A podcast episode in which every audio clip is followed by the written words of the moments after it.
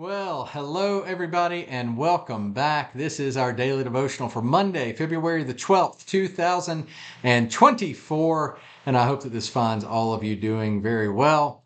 I realize that as I'm recording that at this, I don't even know who won the Super Bowl and don't really care who's going to win the Super Bowl. Somebody asked me today who I was rooting for, and I said, "Well, I kind of hope that both teams lose, but yeah, you know, I'm not trying to be a spoiled sport or anything like that. But anyway, uh, I hope that this finds all of you doing very well, and hopefully none of you had your house riding on the big game. But anyway, um, thank you so much for committing to be a part of this time, and I enjoy having this time with you.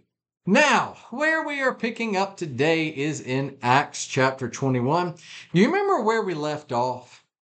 The surprising set of circumstances, right? Where as we read last week, we, we read everything from, from the Ephesian elders trying to stop him to the others. We read about this character, Agabus, um, that shows up, the Judean prophet. Don't know anything about this guy, but he's the one that goes up to Paul and he takes off Paul's belt and he wraps it around his own hands and feet and says, Thus will be done to the owner of this belt. You'll be carted off by the Jews to put in the hands of the Romans, all this kind of business. All of these things are taking place. And now, finally, Paul is in Jerusalem. Jerusalem, where he was compelled, Acts chapter 20, verse 22. And now, compelled by the Spirit, I am going to Jerusalem, not knowing what will happen to me there. I only know that in every city, the Holy Spirit warns me that prison and hardships are facing me. Now, that's what Paul went expecting. But do you remember what we saw the last time we were together? That the first hardships they didn't come from the Jews. They didn't come from the Romans. No. They came from within. Maybe you remember uh, where we ended up last time. Acts chapter 21, verse 19. It says, Paul greeted them, referring to, excuse me, whew, had to sneeze there. Uh, Paul greeted them, talking about James and the elders of the church in Jerusalem. Paul greeted them and reported in detail what God had done among the Gentiles through his ministry. What a small sentence to describe so many phenomenal things that we've witnessed in the book of Acts and so many more that aren't even included. But nevertheless, that happens. And then, verse 20, when they heard this, they praised God. Then they said to Paul, so they praise God. It's not that they're upset about this or don't care about this, but the very first thing they say Continuing on, you see, brother, how many thousands of Jews have believed, and all of them are zealous for the law. We talked about this last time. Are they zealous for the law? Are they zealous for Jesus, for the gospel? Nevertheless, verse 21 they have been informed that you teach all the Jews who live among the Gentiles to turn away from Moses, telling them not to circumcise their children or live according to our customs. So it's fascinating that in this little beginning here to this section, this this this city where everybody's trying to get Paul to not even go there, even Luke is trying to stop him from going there. He finally goes there, and it's not the Jews, it's not the Greeks or the Romans that are coming after him first. It's people that call themselves the followers of Christ. And where we pick up today is with the aftermath. Let's go to our Lord first. Our Father, as we come to your word, we pray that you would work in our hearts, that you would guide us, that we would see what you would have us to see, and that we would be convicted in the way that you would have us to be convicted. Let us get past ourselves. What a shame we bear.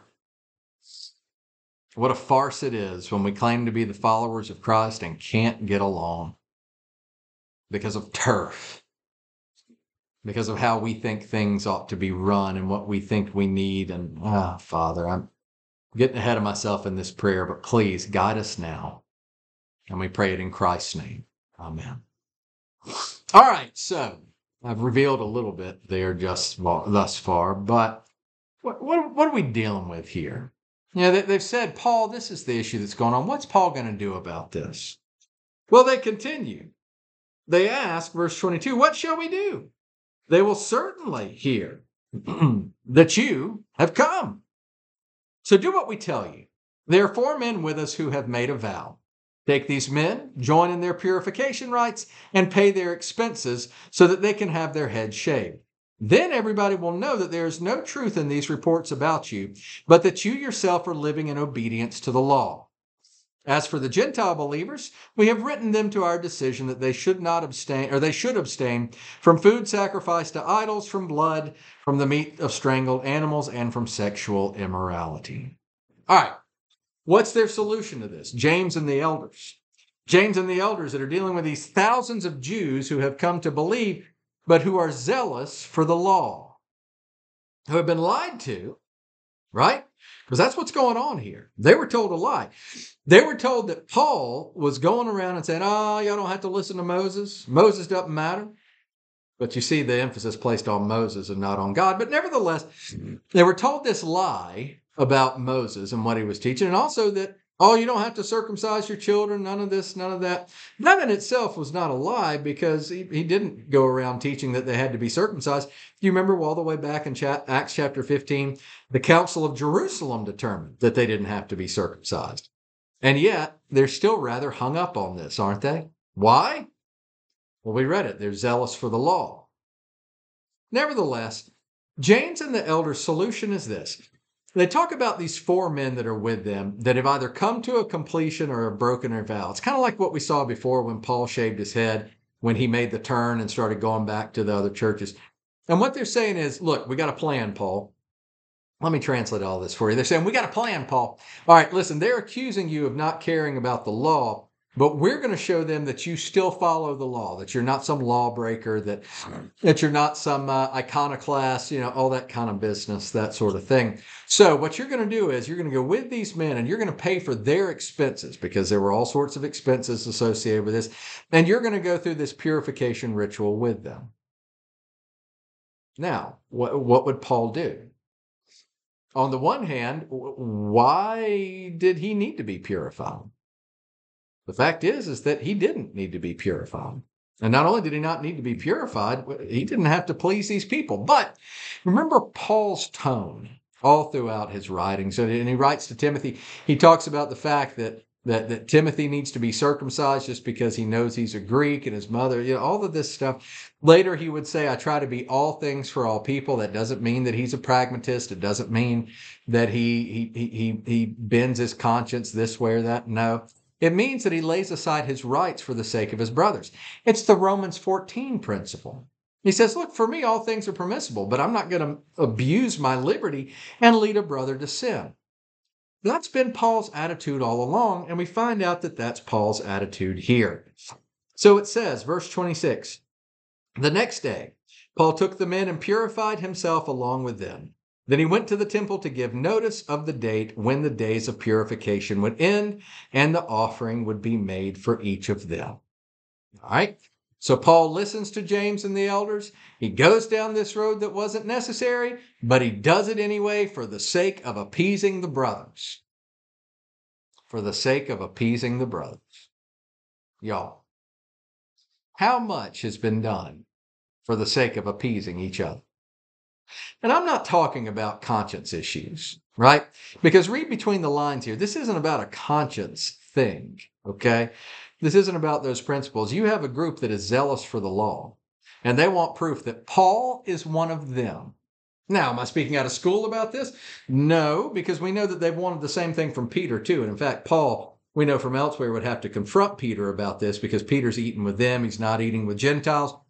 We know that's what's going on here. We know that the entire book of Galatians is written about a group of men that came from James. That means a group of, of, uh, of, of believers, that, well, they call themselves believers, that go to the churches of Galatia and say, hey, great, you want to be Christians? Wonderful. First, Gentile, you've got to become a Jew. That means your men have to be circumcised, all of these different things, despite what the church had declared in Acts chapter 15. We know that's what's going on. And so Paul is having to appease them. Here's my question for today, because we're going to see what happens as a result of this appeasement. And yes, God is sovereign. I know that this was prophesied.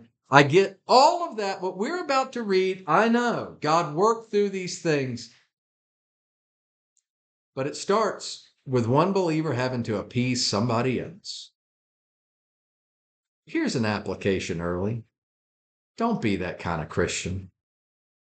Don't be that kind of person that takes ownership over things that aren't yours to take ownership for and over. Don't be one of those people that everybody has to tiptoe around on eggshells. You know, I understand that this flows out of weakness. I get all that. Romans 14 declares as such. But if you're one of those Christians, if you have a, a stormy attitude and mentality where you're just going to blow into any situation and blow things up and everybody's got to be conformed to your will, you may not even see that you are. So, first off, you need to pray to find out if you are. But if you realize that you are, stop making other people appease you. That is not the life that we're called to. In fact, as we know from Paul, we're called to outdo one another in showing love and charity, in showing grace. We're to, we're to be in a competition for who is the most understanding, not the one who requires the most from other people. Now, here's your simple application of the day.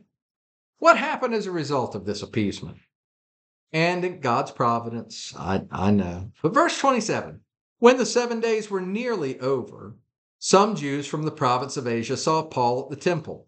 They stirred up the whole crowd and seized him, shouting, Men of Israel, help us!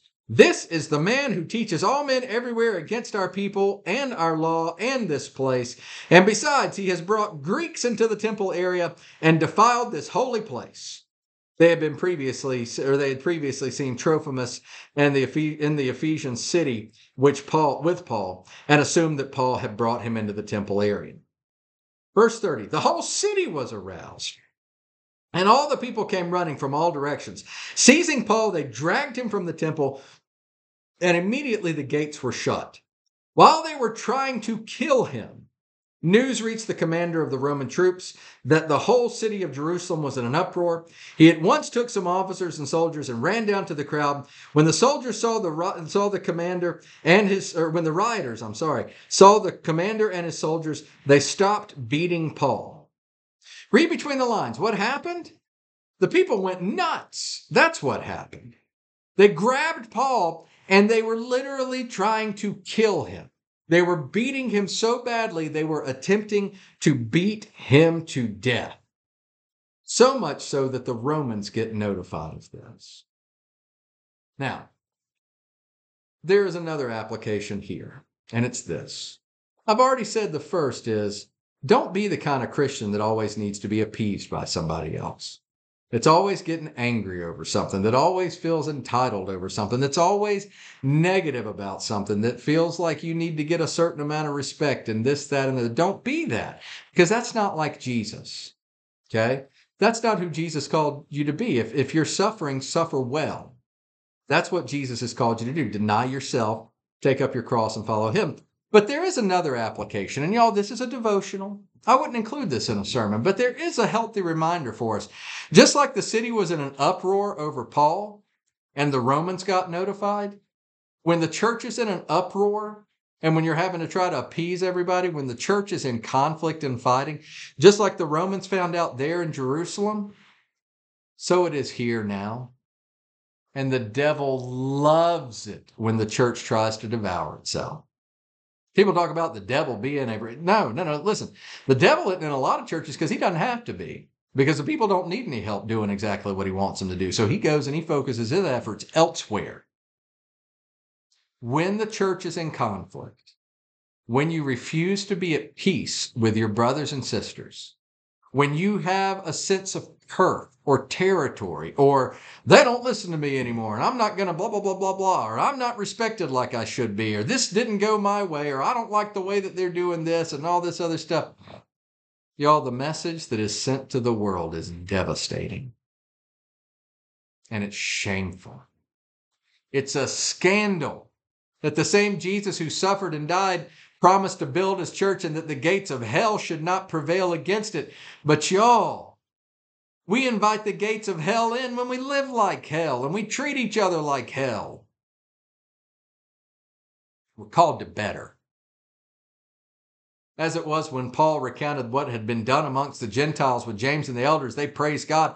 So it should have been When the people in Jerusalem that called themselves believers heard about these things, they should have rejoiced that the Lord was working, that the kingdom of God was growing. But what's their focus?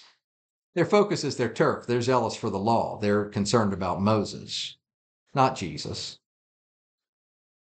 And it can be so many things in the regular everyday church how a church spends its money in this way, how the project goes that way. We're called to better. We're going to see what happens with Paul as we go along. But nevertheless, he suffers as a result of this. That would be a third application. Don't make each other suffer.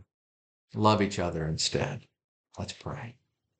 Our Father, we thank you for this time that you have given to us, and we pray that we would use what we find in your word, that it would be real in our hearts, that we would be convicted over who you are. Give us grateful hearts, and we pray it in Christ's name. Amen. Well, I'd like to thank you all for being a part of this time. Lord willing, we will be back tomorrow morning at 6 a.m. I look forward to that time with you, but as it is, I hope that you have a very pleasant Monday. Take care.